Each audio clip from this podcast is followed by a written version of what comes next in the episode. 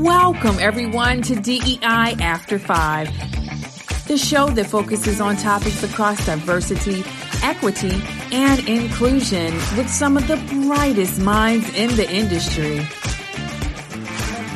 Here's your hostess, inclusive culture curator, and coach, Sasha Thompson. Hey, everyone, and welcome to DEI After Five. This is a conversation I've been looking forward to for a very long time. You know, I've always spoken about how there are people that you follow in this industry that um, are like superstars, right? You're just like, oh my gosh, I love their work. I like love what they stand for. I just want to be kind of in their presence. And so this guest is someone that was I was like that for them um, and then when we finally connected, it's if we've been friends forever. Um, and so this is someone who has been named one of LinkedIn's top top voices to follow in gender equity. She is a consultant. She is a coach. She is a rock star. And I want everyone to welcome my guest, Tara Robertson. Hi, Tara. Hi, Sasha. How are um, you? It's been a week, but in this moment, I am so excited to be here. I feels like it feels like I'm in your living room and we're getting to have some of the conversations that fill me up, but like the door's open and there's other people here. Yes, I love it. I love it. I love it. So for those that may not know you, I don't know who that would be at this point, but you know, tell us a little bit about your journey and how you got into this type of work. Sure. Um, so I've been doing DEI work for nearly 15 years now. Um, I'm based in Vancouver, Canada. Um, I started a consulting company a year and a half ago, and I started coaching the beginning of this year. Before that, I was in house at the global tech company Mozilla, which is best known for Firefox. And before that, I worked in libraries for 12 years and doing like library technology type work and kind of moving DEI forward in that space um, yeah, I'm queer, I'm mixed race. Um, and I think since a young age, like a lot of spaces weren't built for people like me. So I felt like that friction. Mm. And I realize now as an adult, that's a real superpower because I can see places that aren't built for inclusion and can name it and kind of bring a spotlight and just make it so other people can see that and we can change it together. You know, I think that's something that we both have in common. It's growing up being kind of the other, but learning how to navigate between almost kind of between worlds, right? Between home, what I'll call home, and everything else. And so it gives a particular lens, as you said, to this work. Um, what are you, some of the things that you're doing now? Like you just talked about, you started consulting a year ago, you started coaching earlier this year. You know, so talk about kind of the transition into doing that type of work. So the consulting work that I do, I work with mostly tech and engineering companies, like some data science groups as well, on data driven, research backed DEI strategy. So if you don't have a strategy on something, your efforts are going to be kind of all over the place and they won't be unified and you won't be clear if what direction you're going and what what the outcome you're trying to drive is. So i think strategy is super important. Um, so i've been doing that um, which kind of builds on my research librarian background the data driven work i did at mozilla. Um, but also like coaching has been transformative in my career. Um, i've worked with two different coaches um, to help me get unstuck and show up um, and be bolder and kind of quiet my inner critic who's like, you don't belong here. Oh, yeah. Like, who are you to think you can do that?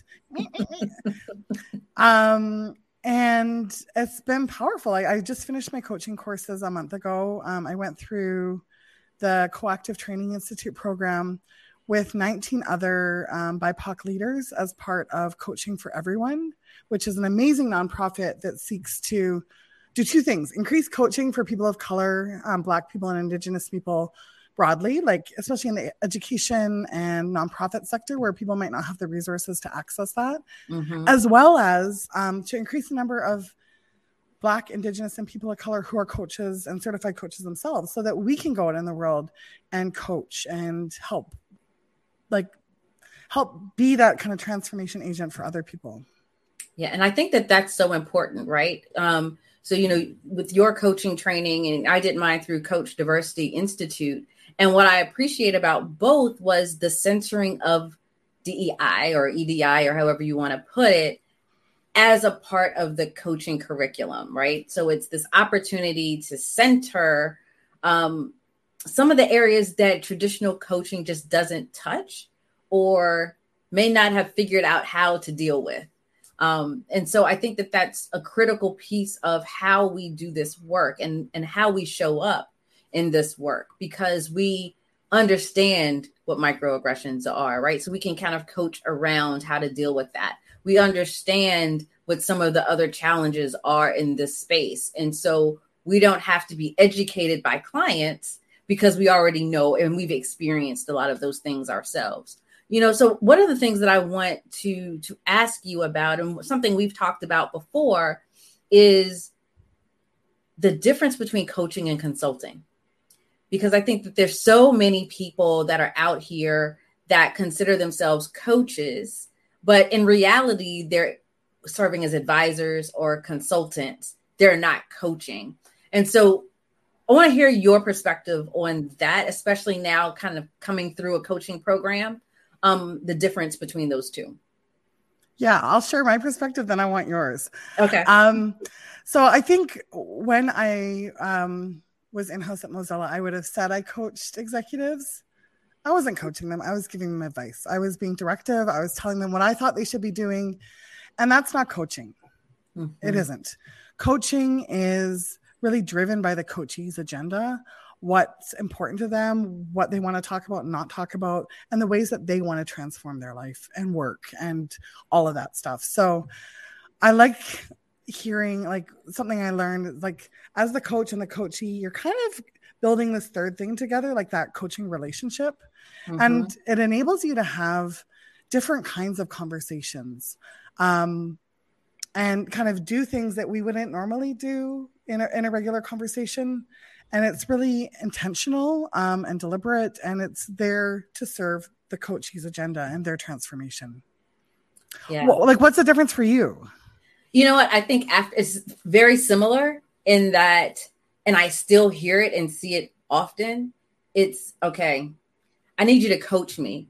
Well, coaching, if I coach you, I'm asking a lot of questions. I'm not giving a lot of advice. I'm not giving a lot of guidance, right? And so I, I think of it as almost like a guiding star. Like I'm there to kind of help you get there. I'm not going to tell you the path to take,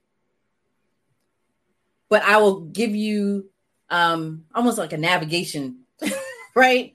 like help you get to where you want to go by asking the right questions um, and questions that will help you dive deep into kind of the why and understanding why you're showing up in certain ways, um, which isn't necessarily what an advisor does. An advisor will just kind of give you opinion or based on their experience. Well, my experience and my coachee's experiences aren't the same exactly. Um, so I can tell you about what I've experienced, but how I coach you may be in a very different way because our circumstances may be different. Um, and it may not be what's best for you, right? So, for example, I um, I had a client earlier this week where I, I literally said, "Okay, I'm taking my coaching hat off for a second, and I'm going to tell you about my experience." Hmm. And so I did that to just broaden the broaden it for her because she was feeling like she was the only one that had ever kind of gone through this or was dealing with this. And so in sharing my experience, we were able to do that. And I said, now this isn't to tell you how you should handle things, right? But now based on that, excuse me, and knowing that you're not the only one, how does that change your perspective of where you are right now? Um, and so then we could start having some of those coaching questions. So, yeah, I think it's definitely a difference between coaching and consulting. Um, what I have started to do in my business is figuring out I'm going to consult on certain things, but then there may be people within this process that I coach along the way so that I can get back to consulting down at the other end. Right. So we're going through a process, but there is some coaching that goes on in between where I'm helping people realize kind of where they are and how they show up. I love that story about you sharing, like being like, okay, I'm taking my coaching hat off. This is what my experience is. How does that like? I can't remember the exact words you used, but it was like, and like, how does that change what you want to do now, or right? How does that change how you, how you review you view things, right? Because I think sometimes when we feel like we're the only people, we feel so isolated and our um our options are limited. But then when you realize, like, oh, wait a minute, other people have gone through this through this too like there's a community of folks that may not be wearing the t-shirt that says yes i've been microaggressed but you're not in this alone. Um, and so i find that when people realize that they're not the only it takes a level of anxiety off mm-hmm. um, or there's a sense of relief and like okay wow it's not just me right? I, I don't have to own this because it's not something that i did. And it starts to peel back some of that imposter syndrome. It starts to peel back. Um, are we in environments that are meaningful and helpful to us in, our growth and our learning? Um, and we start to kind of put the onus where it belongs versus holding on to it or owning it that uh, like a lot of companies actually want you to do right they're never wrong right it's always the, the employee mm, that's not the case you could just be in a really toxic and horrible place what what what else I like I'm, I haven't articulated this before, so it might be a bit clunky, but I love with with the, as a coach asking powerful questions and holding space for those conversations and doing that. Like there's not an assumption about what the other person's like ca- capabilities are, what their options mm-hmm. are, and I think that really honors um, the different life experiences and honors and respects like that. I don't necessarily know what the entirety of your life or how you see things, but as a, your coach, I can ask you a question that might help deepen that reflection and make other paths clear for you. Yeah. Yeah. You know, um, one of the things that, you know, someone has said to me recently was, I'm tired when I go into work. Mm. Right. They were talking about kind of the hybrid workplace. And I'm like, okay, well, what is it that makes you tired? So we started to unpack that, and it was having to code switch, having to leave their authentic self at the door, having to hide kind of who they are, um, and not wanting to come into the office and, and just kind of deal with that, like the burden of that. And so it's like, okay, how do we how do we change that for you? What what does having what will give you the energy that you need in order to show up more authentically. And we started to unpack again what that could look like. And it ended up being what we discovered was in COVID, in this environment, she created this wonderful home office space that was comfortable for her, that reflected who she was, and then she went into the office and she was like, nobody would even know that that was my desk unless they saw my name on it. Right. So I'm like, how can you bring some of that home comfort into that space so that you at least feel like you're surrounded by things that reflect you? And she was like, I hadn't even thought about that. Right. So it's how do we start to open up things and unpack um, areas for folks that they didn't even consider right? And so I think that's the beauty of being a coach. I love watching the aha moments. I love watching the light bulbs come on. I love when, especially if a client is like, you know, they sit back like, wow, damn. I didn't even think about, about that. Those are the moments, right? Because I think the, the possibilities are endless. You know what else I love? Like I love celebrating my coaches' wins. And this yeah. week, this week was a hard week in the world. And what really filled me up were like being part of this network of co-conspirators and people like some women in my life did some really bold, audacious, like badass things this week. Mm. Um, someone told me this story about how she went in to ask for a raise. And in, in my head, I was like, oh, yeah, like this, what comes next is she's like, I did the, the market research and I'm asking for $15,000. No, she asked for $70,000.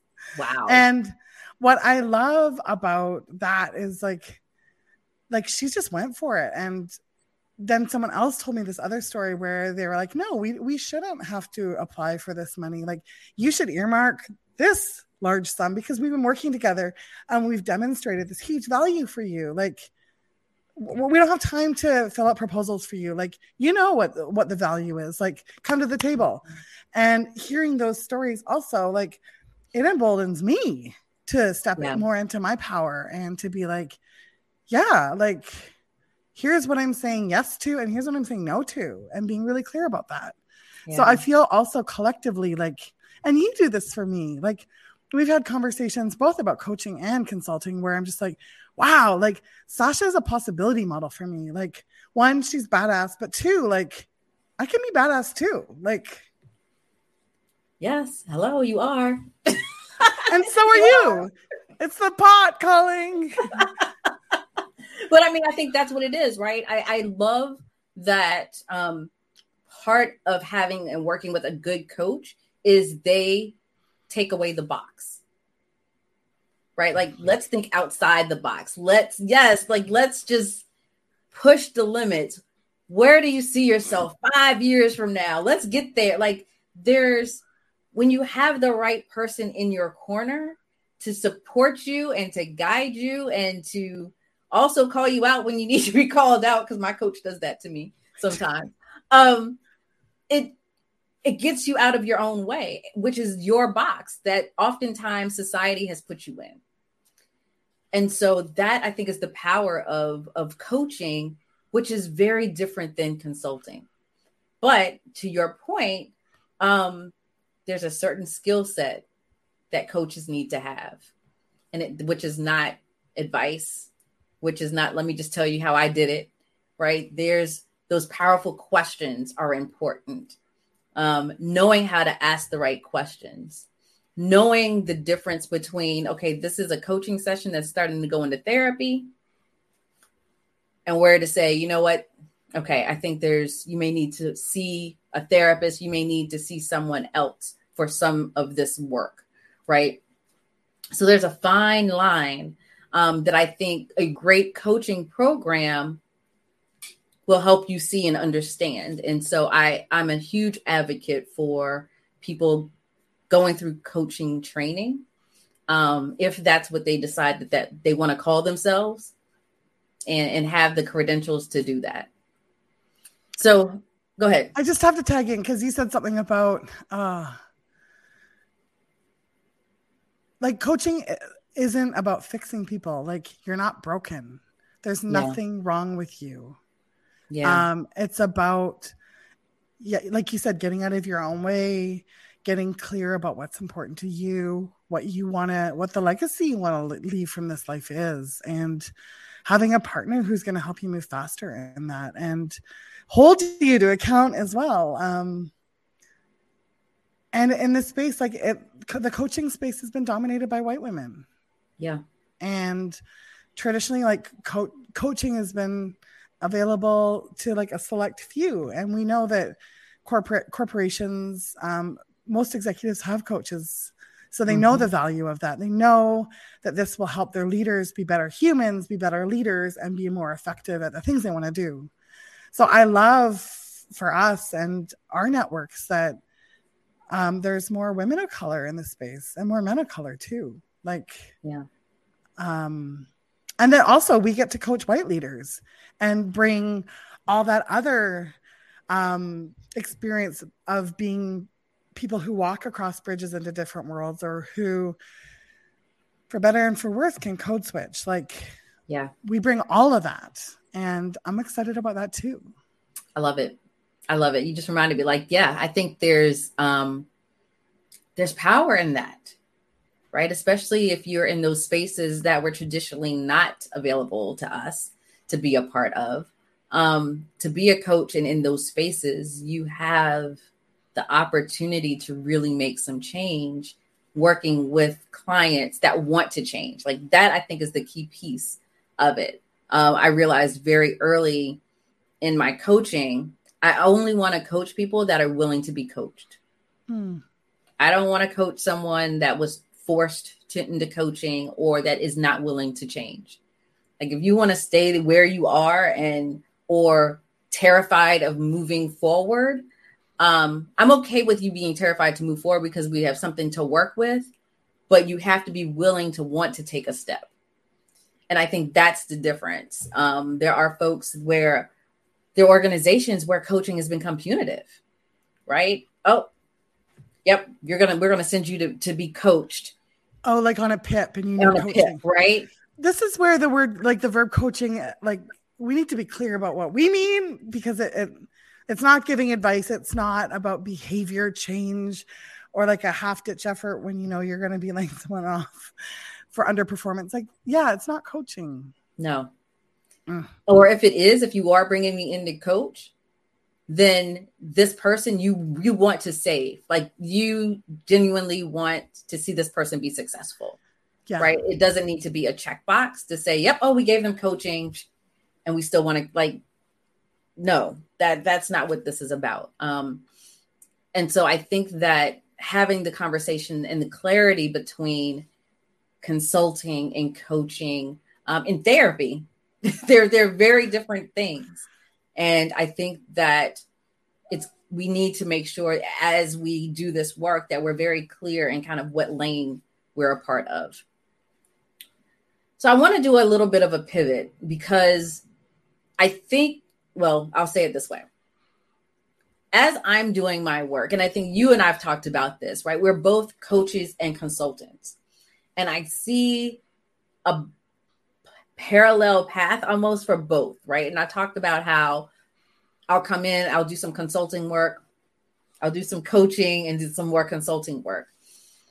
Um, where do you see coaching and consulting or the blend of the two going into the future of DEI? I know that was a loaded question, Ooh. but if you think about kind of where DEI is right now, the work that you're seeing and doing, right? Is there, you know, is there a blending of the two? Is it something different? Um, yeah, I want to hear from you because my, my wheels are turning on what I'm seeing and would hmm. love to to hear that, hear talk to you about that. For me, as like a relatively new coach, I've got my consulting clients and I have coaching clients, and they're very separate. Mm. Um, I love hearing like how you have both of these skills in your toolkit and like kind of combine them together in ways that make sense for client engagements.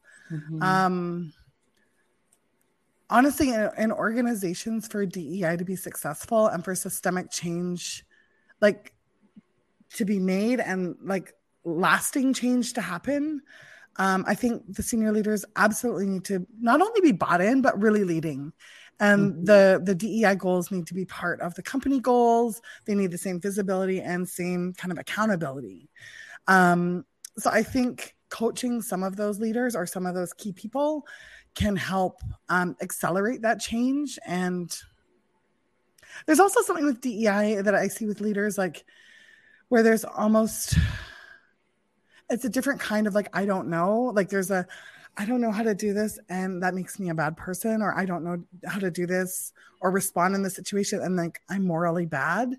And that's really limiting and I see it a lot. So I think coaching can be really effective there.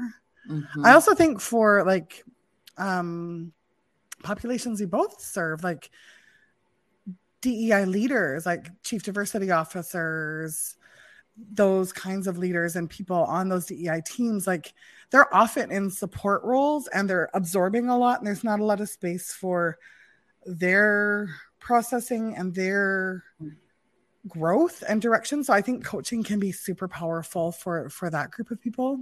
Mm-hmm. I'm curious what you're seeing. Like, uh, the way you asked the question is like, oh, Sasha sees something, and I want to know what it is. Well, I mean, I think it is. It's what you're saying is um, actually a big part of that, right? It's that the guilt piece. So there's these DEI goals, and you know, so some work has been done over the last two years in this space where it's no longer the checkbox things that have happened in the past are no longer acceptable, right? Mm-hmm. So now it's forcing executives to kind of stand into this space and really look at, okay, what do I own in this?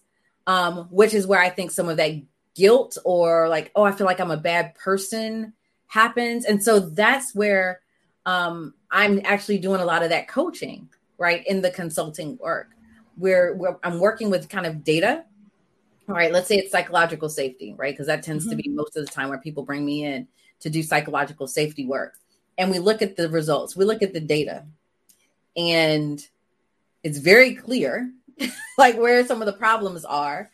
Um, but then it's okay, rather than being defensive, how can I coach you over the next six months to start to change some of this red into blue?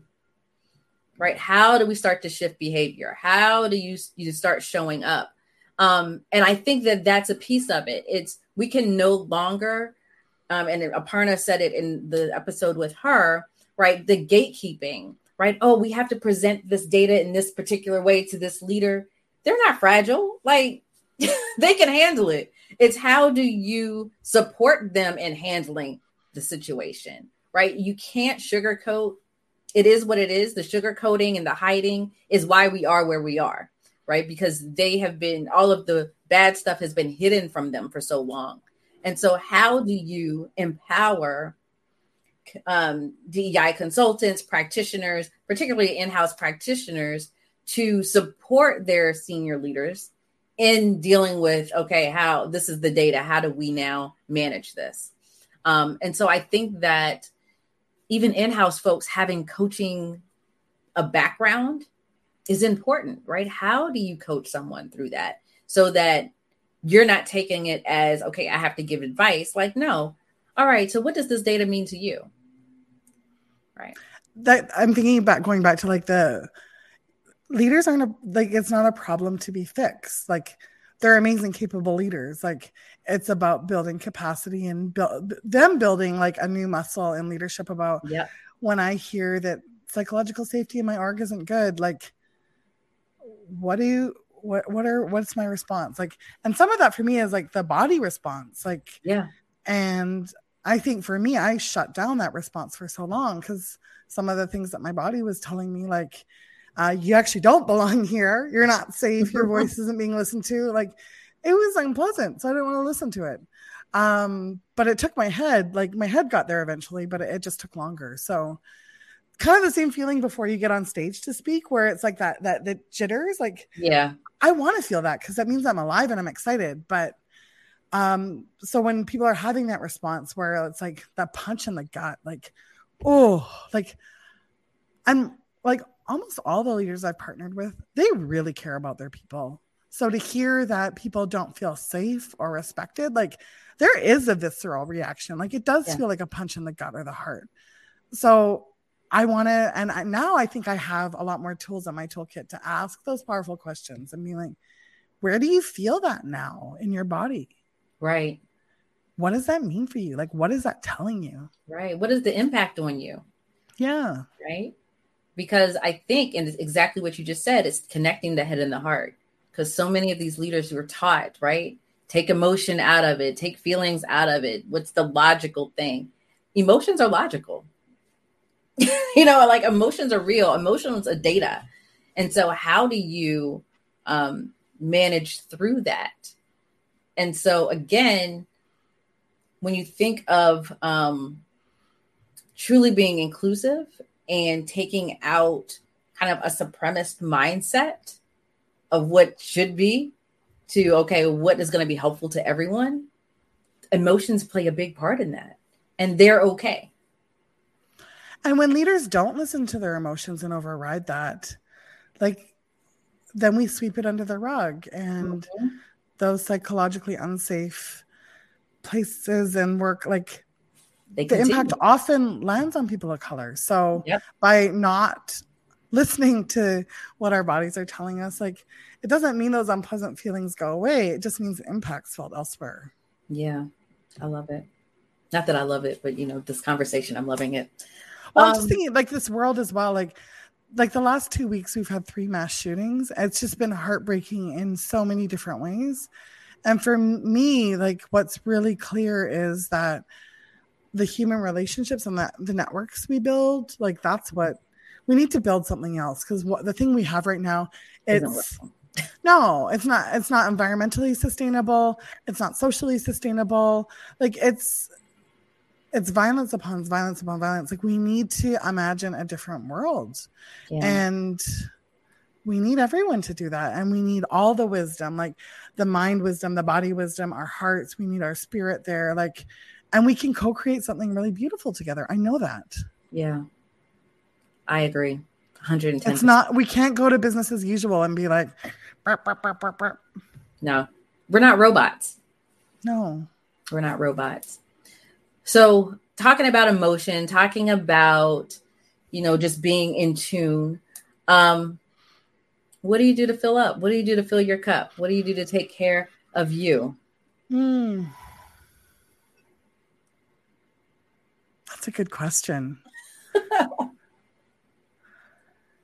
I think being outside in nature with people I love, like my wife or my close friends and our dogs, like there's something that really fills me up about that like the conversations we have and just the like the sensory experience of like the light in the trees and like hearing the breeze and seeing the dogs like that that really fills me up. Um and moving my body like exercise mm. is a non-negotiable for my mental health and for my brain to function well. And there's something really awesome just like about getting a really good sweat on and that point where my brain shuts off and i'm just in my body. Yes how do you fill your cup?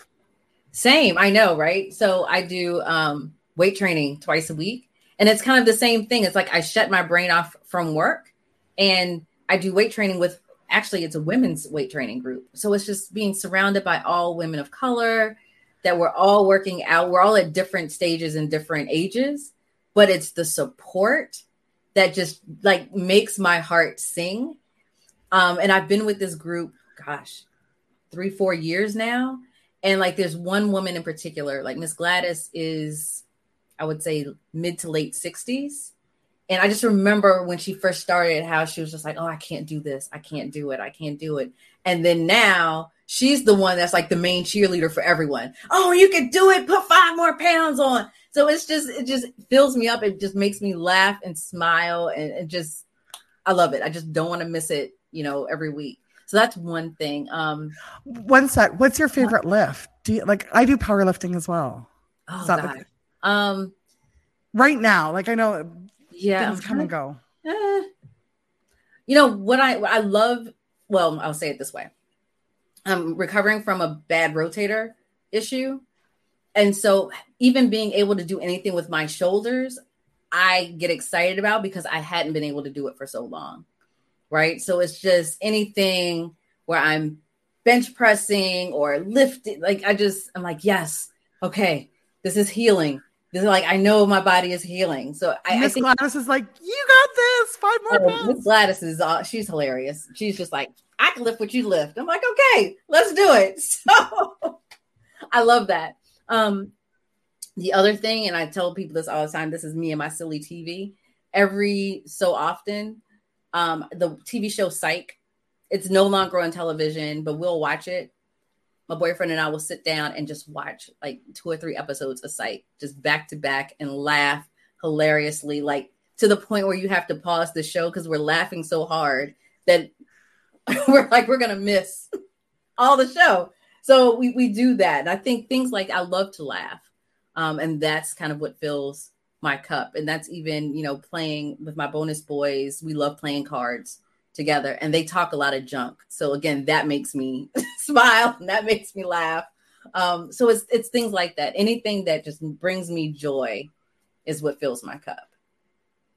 This conversation and your smile and your laugh and learning a few new tidbits about you like has really filled me up. Like I've had goosebumps, my heart is full and Your smile is just so beautiful. I am so grateful that we are in community and doing this work at separate parts of the country. And yeah, thank you. Yeah, no, thank you. Thank you for being here. I know we've said we wanted to do this for a while. We so did I'm it. So glad we've done this. I we got to do a part two. We got to do a part two. We got to do a part two in person. So we got when you're here out. in Vancouver. Yeah, we'll figure that out. So Tara, thank you so much for being here today and being in community with us. And everyone, thank you for being a part of this conversation. I hope that you enjoyed it. Tara, how can people contact you if they want to reach out to you? Um, my website's tararobertson.ca or I'm on LinkedIn as Tara Robertson. Please give me a follow. Yes, follow her. She's amazing. She's amazing. So thank you all. Thank you for being here with us. And you again can find us every Tuesday at 5 15 p.m. Eastern, DEI after five on YouTube or your favorite podcast network. Again, podcast platform. So thank you again for um, being with us, and we will see you next time. Have a good one.